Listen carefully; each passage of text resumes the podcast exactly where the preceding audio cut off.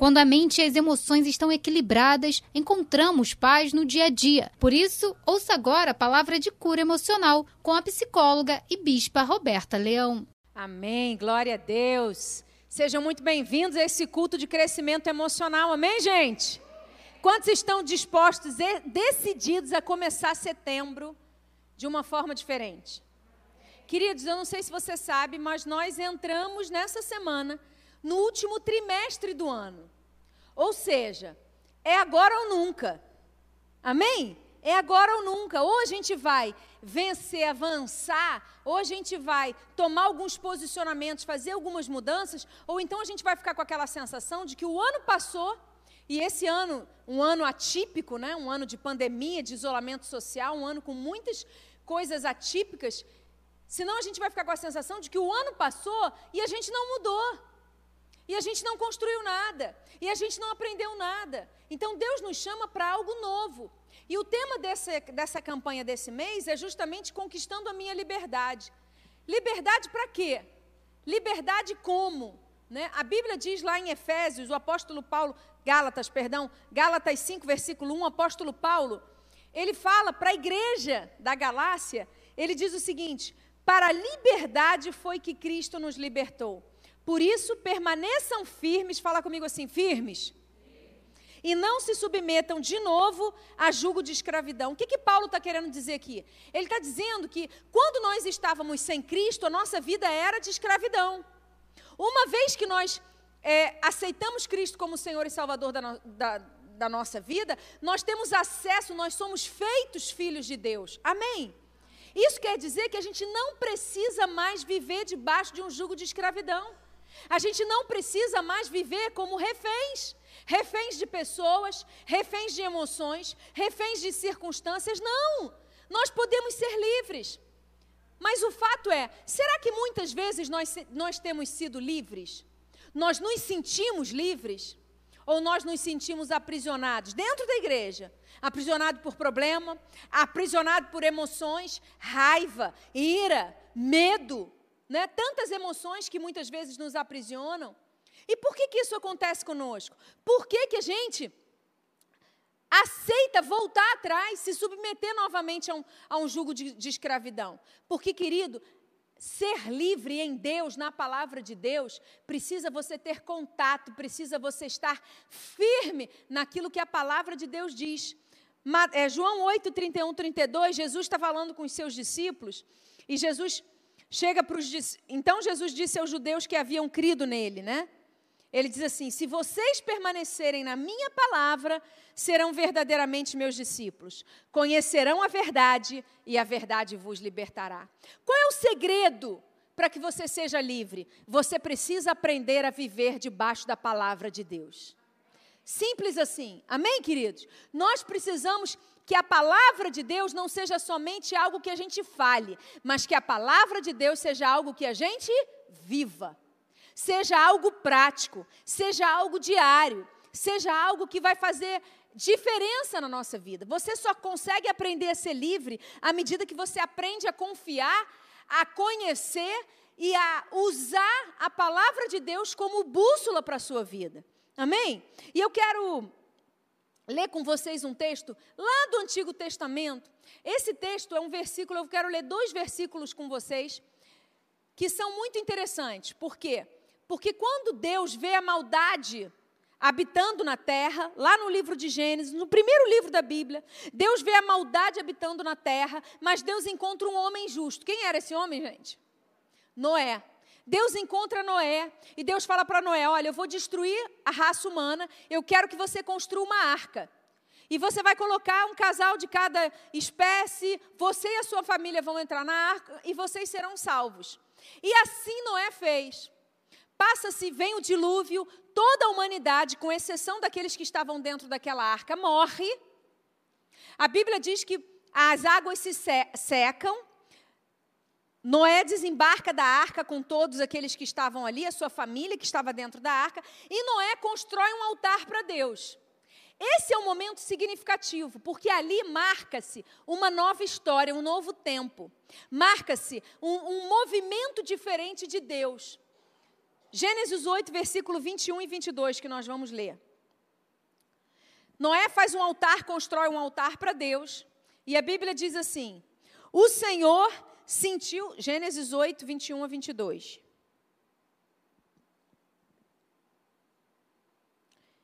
O Senhor sentiu o aroma agradável, o aroma do sacrifício, da oferta que do holocausto, né, que Noé tinha preparado, e disse a si mesmo: Nunca mais amaldiçoarei a terra por causa do homem, pois o seu coração é inteiramente inclinado para o mal desde a infância, e nunca mais destruirei os seres vivos como fiz dessa vez. Para aqui um minutinho. Aqui Deus está fazendo um desabafo, sim ou não, gente? Deus está dizendo o seguinte: o homem é inclinado para o mal. O homem, por mais que eu tente me aproximar do homem, por mais que eu queira me conectar com o homem, o homem sempre acaba fazendo escolhas erradas. Mas Deus toma uma decisão, no meio do desabafo dele, ele toma uma decisão. Ele diz assim: Eu nunca mais vou destruir a humanidade por causa do comportamento do homem, por causa do coração do homem. Eu não vou mais amaldiçoar a terra e nunca mais vou destruir os seres vivos. Aquilo foi uma decisão que Deus tomou. Ele não gostou do que tinha acontecido. E ele toma uma decisão, e agora a gente vai ler no versículo 22, Deus estabelecendo um princípio universal, milenar, que serve para mim e para você nos dias de hoje, que é um princípio para todo aquele que quer aprender a ser livre, todo aquele que quer viver debaixo da palavra, todo aquele que quer entender que vida com Jesus, vida com Deus, não é do jeito que a gente quer, mas é do jeito que ele estabeleceu, amém? E aí Deus chega para o ser humano, né? Ele chega e pensa, e ele diz assim: enquanto durar a terra, não deixará de haver semeadura e colheita, plantio e colheita, frio e calor, verão e inverno, dia e noite jamais cessarão. Esse é um texto que, para mim e para você, alguns princípios sobre como nós podemos de fato ser livres. Se você quer ser livre emocionalmente, se você quer ser livre espiritualmente, se você quer viver bem nessa terra, você precisa entender que todos, toda a terra, toda a humanidade rege, é regida por esse princípio. Não adianta, enquanto durar a terra, querido, não adianta o que o homem pode fazer, não adianta as circunstâncias naturais, não adianta nada. Deus está fazendo uma de declaração e Deus está fazendo uma promessa. Ele está dizendo assim: enquanto durar a terra, plantio e colheita, frio e calor, verão e inverno, dia e noite, jamais cessarão. Ou seja, querido, por pior que possa ser a sua noite, ela, vai ter ela tem uma data de validade. Por pior que seja o seu deserto, tem, uma, tem um momento em que Deus vai dizer: chega. O que Deus está ensinando para mim e para você aqui, que nós precisamos aprender se nós quisermos ser livres, sabe o que, que é? É que eu preciso, como mulher de Deus, você, como homem de Deus, mulher de Deus, nós precisamos aprender a discernir as estações. O que, que Deus está fazendo? O que, que Deus está querendo me dizer com isso que eu estou vivendo? Nós estamos no ano de isolamento social, pandemia, uma série de coisas para as quais nós não estávamos preparados, não é verdade? Quem aqui estava preparado para o que aconteceria em 2020? Você se preparou para essa pandemia? Você se preparou de fato? Você se organizou financeiramente, emocionalmente, para acontecer tudo que, do jeito que aconteceu? Ninguém! Ninguém se organizou. A verdade é que nós fomos pegos de surpresa. Agora, se nós não aprendemos a, na palavra de Deus a como administrar essas mudanças, essas estações na nossa vida, nós sempre vamos ficar refém daquilo que nos acontece. O que Deus está dizendo é o seguinte: para mim, para você, que você precisa entender em nome de Jesus, porque isso vai guardar a sua vida, isso vai mudar a sua história quando você tiver esse entendimento. Posso ouvir um amém? O que Deus está dizendo para mim e para você é o seguinte: eu estou no controle de tudo. Eu sei o que eu faço. E eu sei como eu faço, como deve ser feito e o que é melhor para a sua vida. Só vai ser livre de fato quem, vai, quem conseguir discernir, querido. Discernir os momentos. Senão você vai ficar, como muitas pessoas ficam, na expectativa de que Deus está errado no seu tempo. E a Bíblia tem vários exemplos disso. Hoje o bispo Ricardo estava comentando comigo que ele assistiu um, um devocional do Bispo Erasmo, onde ele, ele falou, citou um dos exemplos que eu vou citar aqui, que é o seguinte: muitas vezes o ser humano fica com a sensação de que quando ele não está no controle, de que Deus está fazendo no tempo errado. Ou Deus está fazendo rápido demais, ou Deus está fazendo demorando demais, não é verdade? Por exemplo, para Maria. Maria era uma adolescente, uma jovem. Segundo a perspectiva dela, era, ela era muito jovem, ela não era nem casada, como é que ela poderia ter um filho? Estava antes do tempo. Agora, Isabel já estava velha demais para ter filho. O filho de Isabel foi fruto de um milagre. Por quê? Porque ela era uma mulher estéril. Ela já tinha passado do tempo. Para Jesus, né, para Pedro, a crucificação de Jesus não poderia acontecer naquele momento. Não, não. Quando Jesus fala para os discípulos que ele seria morto e crucificado, Jesus, Pedro chega para ele e confronta ele, diz: Não, não pode, não pode, está cedo demais. Basicamente era isso que Pedro estava dizendo. Agora, para os religiosos daquela época, Jesus estava indo, era tarde, porque eles estavam querendo matar Jesus, ó, há muito tempo. Não é verdade, gente? Eles estavam querendo muito, muito. Essa declaração de Deus no livro de Gênesis ensina, querido, que se você não aprender a alinhar o teu tempo com o tempo de Deus, você vai viver à mercê das circunstâncias e você vai sempre achar que Deus está trabalhando da maneira errada no tempo errado na sua vida. Deixa eu te dar uma palavra: Deus nunca se atrasa. E Deus faz do jeito que Ele quer. Deus faz do jeito que Ele quer. Parece até é, é, é engraçado a gente dizer isso. Quando eu digo para vocês que quando eu prego para vocês, eu estou pregando para mim, né? Hoje mesmo, eu, ainda há pouco, eu estava fazendo prova dessa palavra na minha vida, onde Deus está me desafiando. Porque tem uma situação que eu estou em oração, e eu tenho orado para Deus todos os dias, falando, Deus, por favor, isso, isso, isso, isso. E hoje eu tive a resposta, você acha que Deus fez do jeito que eu queria? Não. Deus fechou a porta, que eu esperava que Ele abrisse. Por quê, querido? Para me dar a oportunidade, primeiro, de viver o que eu prego, e segundo, de confiar que Ele é poderoso. Confiar que Ele sabe o que Ele está fazendo. E eu falei para Deus, eu falei, Senhor, não vou te enganar não, estou chateada. falei, porque eu tenho liberdade de falar com meu pai. Falei, eu não vou te enganar não, que eu estou chateada. Mas eu confio em Ti. Minha vida está em Tuas mãos. Eu não sei o que, que o Senhor vai fazer nessa situação. Eu não estou entendendo é nada. Mas uma coisa eu sei: Tu és o meu Deus, Tu és o meu Pai, Tu me amas e Tu sempre sabe o que é melhor para mim. Você tem essa convicção? Você pode dizer isso para o seu Deus? Você pode dizer para Ele: Deus, eu sei, as coisas não estão acontecendo, eu não consigo discernir qual é o momento que eu estou vivendo, o que, que eu preciso, mas eu quero dizer uma coisa: eu confio em Ti.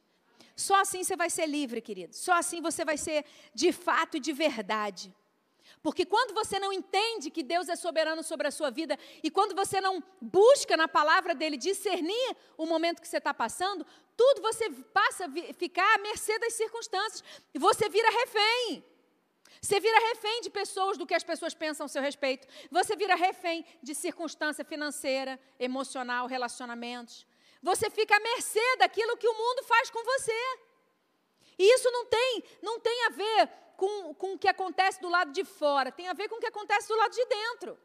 Quantos aqui já conheceram a história da, daquela judia chamada Anne Frank? Muitos já leram o livro, né, o Diário de Anne Frank. É um livro que é muito dado na, nas escolas. Ela escreveu, ela era uma menina que ela escreveu um diário para que ela pudesse colocar para fora, para que ela pudesse deixar registrado todos os momentos que ela tinha passado durante o tempo que ela ficou confinada no sótão da sua casa, né, onde eles se esconderam do nazismo, da ocupação de Hitler lá em, na Holanda, em Amsterdã, ela morava em Amsterdã, e é, foi a maneira que ele encontrou. Ela, ou seja, aquela menina, aquela família estava preso do lado de fora. Eles estavam confinados. Eu e o bispo Ricardo tivemos a oportunidade, quando nós fomos para lá de ver o lugar, é um negócio assim que você não consegue imaginar, de tão pequeno, você não consegue imaginar uma pessoa vivendo lá uma semana. que dirá o tempo que eles passaram lá dentro. Uma coisa super pequena, super claustrofóbica. Mas ela deu conta de ficar. Por quê? Porque do lado de dentro ela era livre. Enquanto ela colocava para fora, enquanto ela escrevia, ela estava falando das suas dores, ela estava falando das suas emoções, ela estava deixando registrado para a história, ela estava trabalhando no coração dela. Por isso a importância, querido, de você buscar a presença da palavra de Deus e você viver na presença de Deus. Porque quanto mais você vive na presença de Deus, você, tá, você pode estar aprisionado por circunstâncias adversas, mas dentro de você você está livre. Ela era judia. Eles buscavam a Deus. Eles tinham tempo dele com aquela família. Era uma família que tinha relacionamento com Deus, que fazia suas orações, que buscava Deus. Então, eles não estavam reféns do nazismo. Eles estavam numa situação problemática, mas eles sabiam quem eles eram. Minha pergunta para você nessa noite é: você sabe quem você é em Deus? Porque Deus quer te chamar para que você possa entender isso. Essa declaração de Deus no capítulo 8 do livro de Gênesis, eu quero chamar a atenção para você de três princípios aqui que a gente aprende com essa declaração de Deus. Princípios que vão fazer com que você aprenda a ser livre. Amém? Primeiro deles é: nossa vida nessa terra é muito passageira. Deus fala assim: enquanto durar, enquanto durar a terra, saiba de uma coisa: a terra não vai durar para sempre. Existem dois, duas coisas na sua vida que você precisa discernir: aquilo e fazer separação, aquilo que é eterno e aquilo que é passageiro aquilo que vai marcar a sua história ou aquilo que vai ficar aí. Aquilo que vai ficar mesmo depois de você ir embora. Sua vida não se resume ao que você vive hoje. Posso ouvir um amém para isso? Muitas vezes a gente olha para os problemas na nossa vida e a gente diz: a vida acabou. Tem muitos adolescentes tentando suicídio hoje porque eles realmente acreditam que os problemas que eles estão enfrentando são maiores do que eles e aí eles desistem de lutar. Não existe problema nessa vida que seja maior do que o amor de Deus por você. Todos os problemas que a gente enfrenta são passageiros. A única coisa que é eterna é a nossa salvação. E se você entrega a sua vida para Jesus, querido, se você tem um relacionamento com Ele, você sai da morte e vai para a vida. Você deixa de viver uma vida refém do pecado e você passa a viver a eternidade aqui na terra. Essa é a maravilha da salvação. Essa é a maravilha do cristianismo. Você já vive a eternidade aqui. Então, enquanto todo mundo está se desesperando, você está se agarrando nas promessas de Deus e está dizendo assim: Eu vou crer até o fim. O choro pode durar uma noite, mas a alegria vem pela manhã. Está difícil, mas o meu Deus, Ele está comigo. Amém? Eu sei que eu posso andar pelo vale da sombra da morte, como Davi falou, mas eu não vou ser abalado, porque Deus está comigo.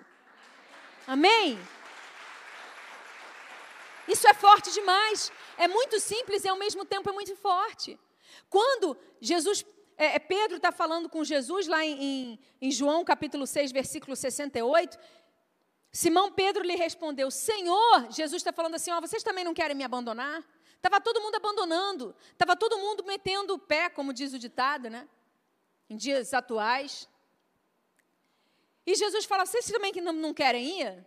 Vocês também não vão? E Pedro responde para ele dizendo assim: Senhor, para quem iremos? Só tu tens as palavras da vida eterna. Pedro está dizendo assim: não tem caminho de volta.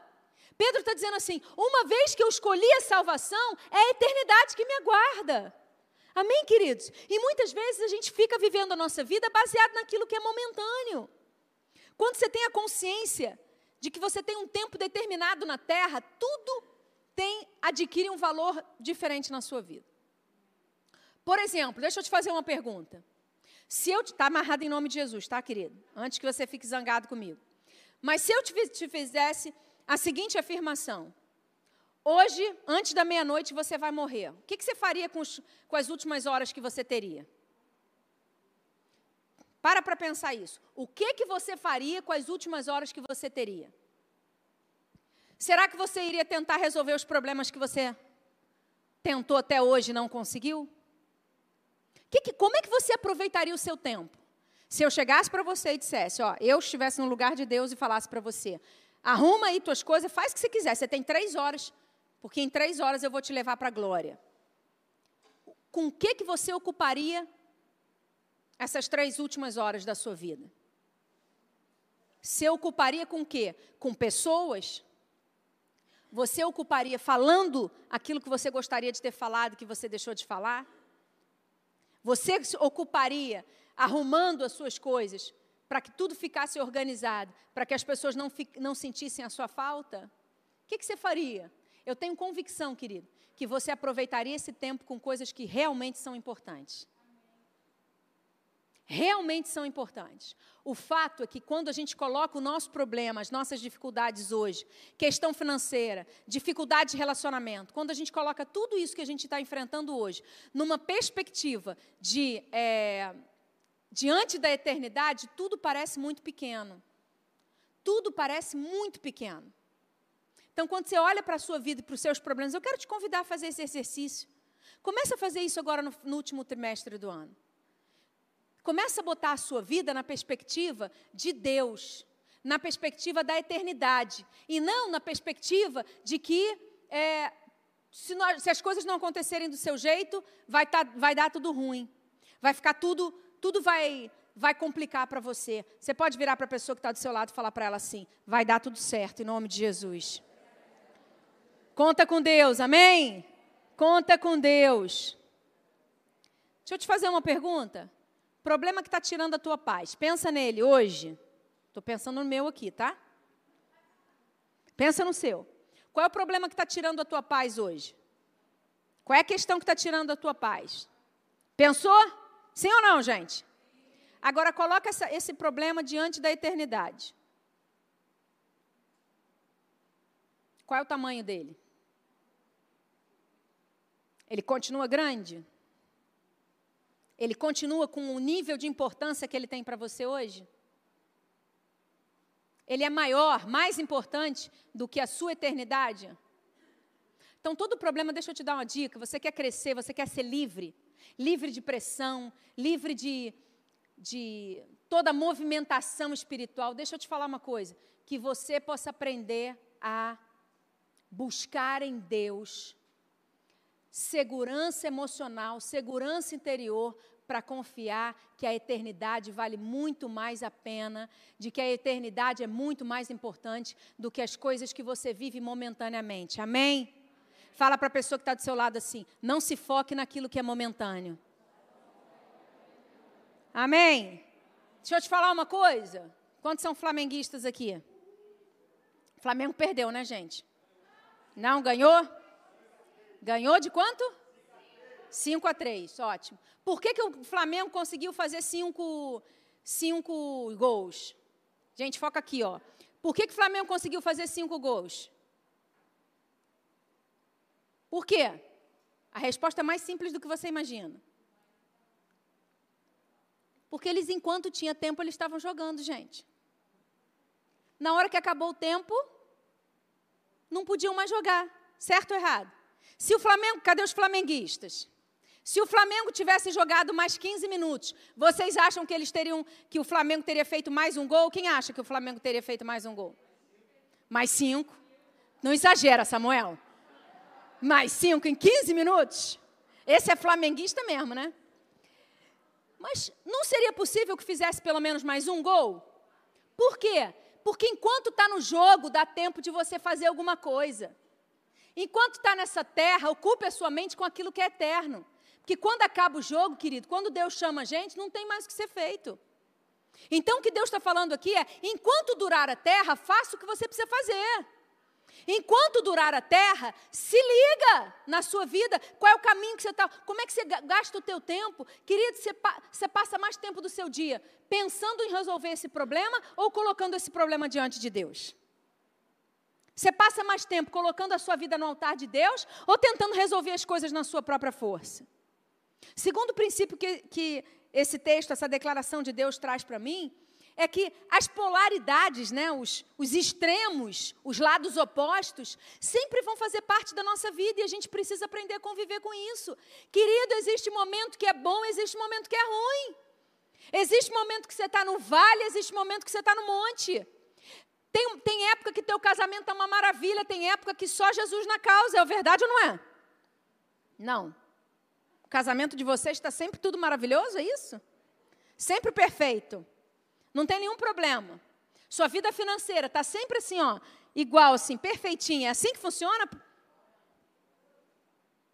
Então você me conta o segredo.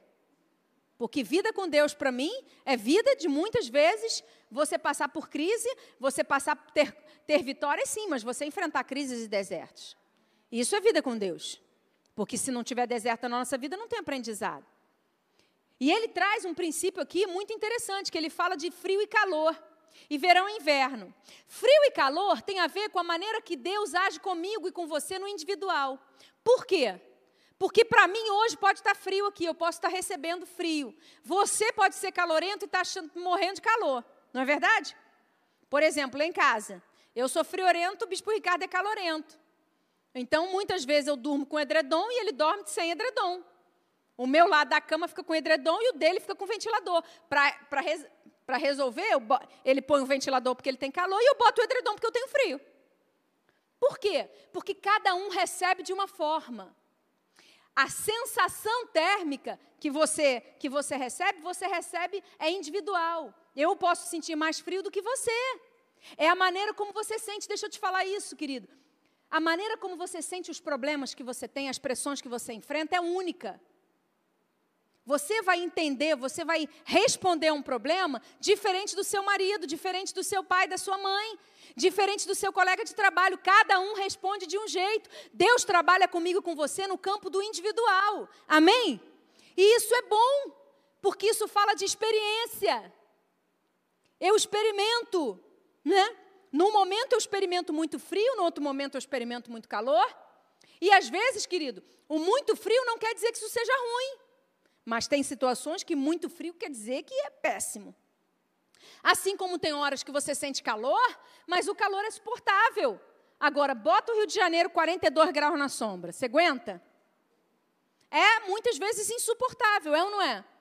Por quê? Porque é, é a sensação, é o que, aquilo que a gente está sentindo. Agora, você pode, eu tenho convicção, que você, se você sair na, no Rio de Janeiro com 42 graus na sombra. Você vai sair de camiseta, chinelão e uma bermudinha. Você vai encontrar alguém na rua com uma blusa de manga comprida, ou com uma calça comprida, ou até mesmo de casaco. Por quê? Porque nós somos diferentes. E nós recebemos as informações ao nosso redor de forma diferente. Deus trabalha com a gente no campo do indivíduo. Amém? Agora, Deus também fala de verão e inverno. Por que, que Deus faz essa separação? Porque verão e inverno fala de estações. E as estações do ano falam. Toda vez que você pensar em estações do ano, eu quero que você se lembre dessa palavra de hoje. Amém? Amém. Nós estamos em qual estação agora?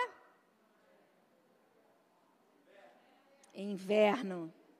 Nós vamos chegar na primavera antes do final do mês, lá para o dia 21, 22 de setembro. A gente chega na primavera. Mas ainda é inverno. Por que, que é importante você entender isso? Você tem como controlar as estações do ano?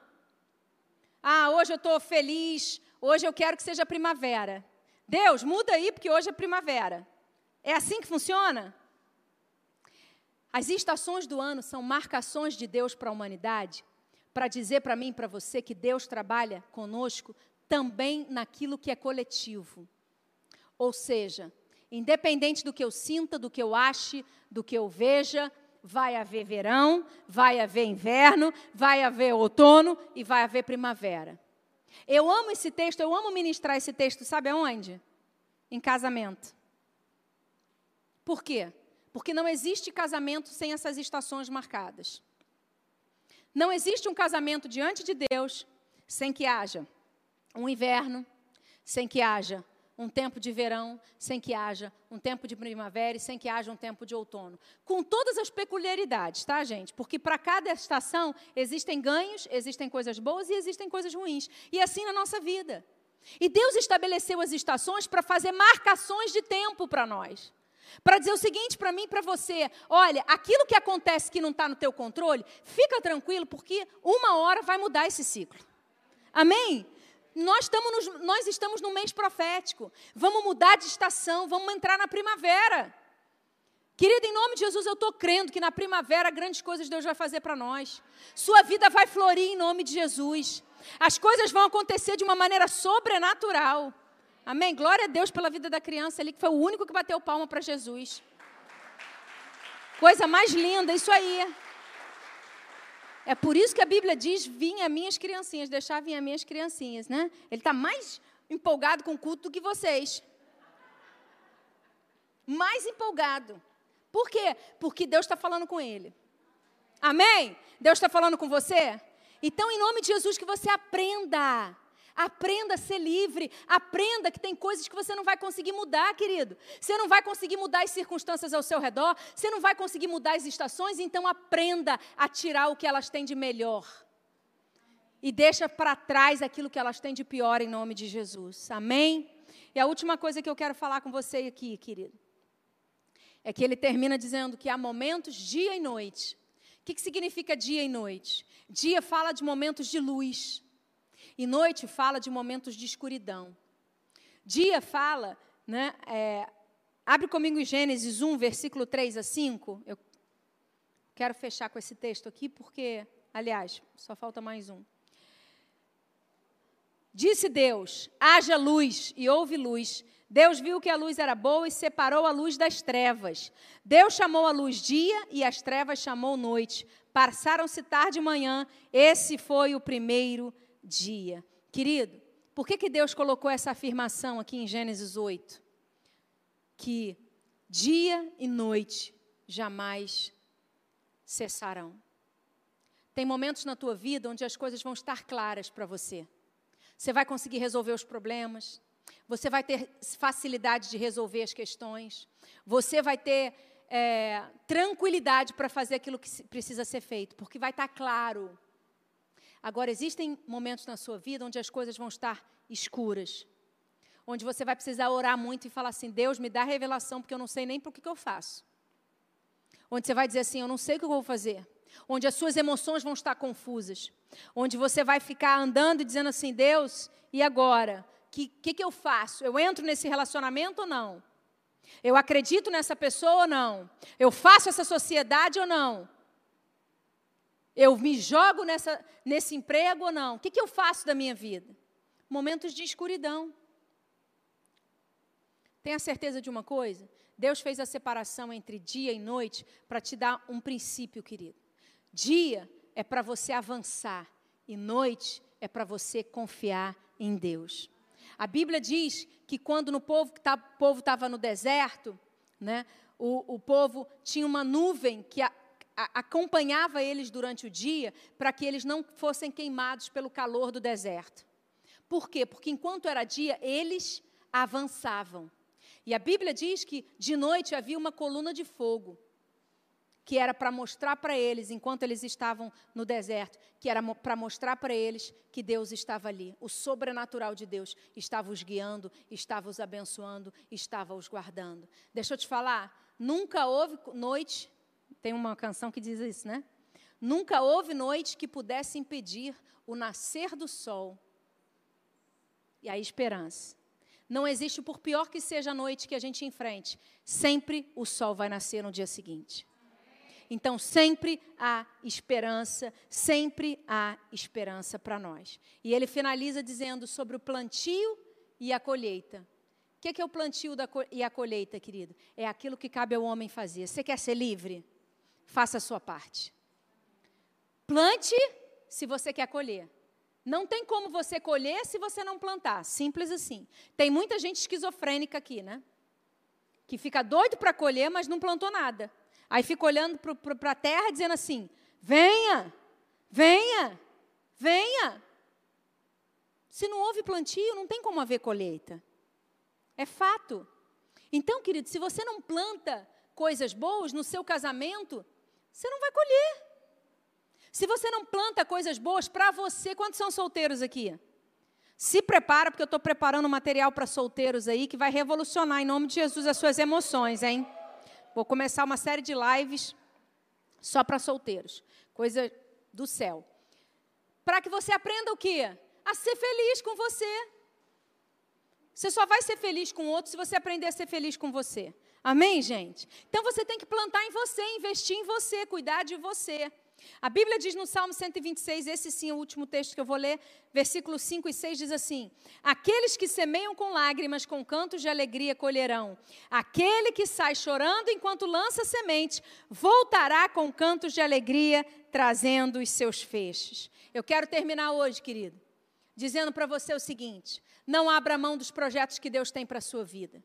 Você quer ser livre, livre para ser feliz, livre para ser leve, livre para viver sem peso, livre para viver relacionamentos saudáveis, livre para crer, para acreditar, para ter esperança. Quer ser livre dessa forma?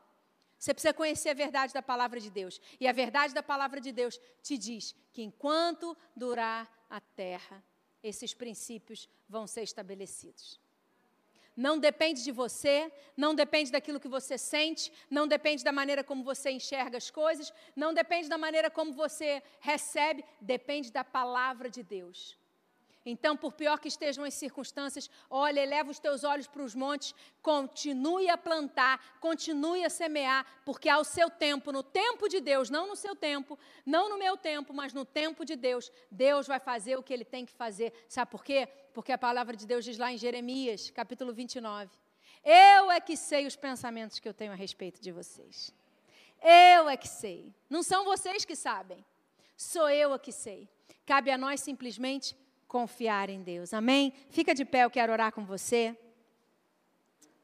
Eu quero orar porque eu creio que Deus tem um novo tempo para a sua vida. Deus tem um novo tempo para a nossa história. Deus precisa falar conosco. Nesses dias, Deus quer se, se revelar a você.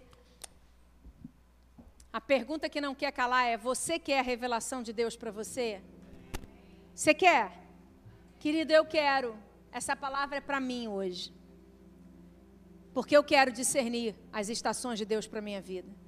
Eu não quero ser alguém que fica cativa aos problemas, às dificuldades. Eu não quero ser alguém que vive só no inverno. Eu não quero ser alguém que vive só no calor do verão. Eu quero experimentar cada estação que Deus tem para minha vida. E que assim seja na sua vida, em nome de Jesus. E que assim você possa entender, enquanto durar essa terra, sua vida, querido, só é eterna na eternidade. É agora essa terra é só um pedacinho daquilo que você vai viver. Fecha seus olhos, eu quero orar com você. Pai, em nome de Jesus, eu te peço, Deus, que o Senhor esteja conosco. Que o Senhor esteja ministrando a tua unção, a tua visitação. Que o Senhor fale conosco. Deus, nós queremos ver, Senhor, o teu fluir em nós. Ministra os nossos corações, aquilo que nós precisamos mudar, aquilo que só o Senhor tem acesso. Tira de nós tudo aquilo que não nos cabe mais, aquilo que é fruto de outras estações aquilo que não cabe mais na nossa realidade. Senhor, eu, que, eu creio que nós estamos num tempo profético, eu creio que nós estamos num tempo novo de Deus, uma nova história Senhor tem para nós e algo novo Senhor tem preparado para as nossas vidas, eu creio nisso. Que o Senhor possa ministrar, Deus, a tua visitação, o teu milagre, o teu poder nas nossas emoções, que nós possamos aprender a ser livres de fato e de verdade, em nome de Jesus. Amém, querido? Deixa o Espírito Santo falar com você.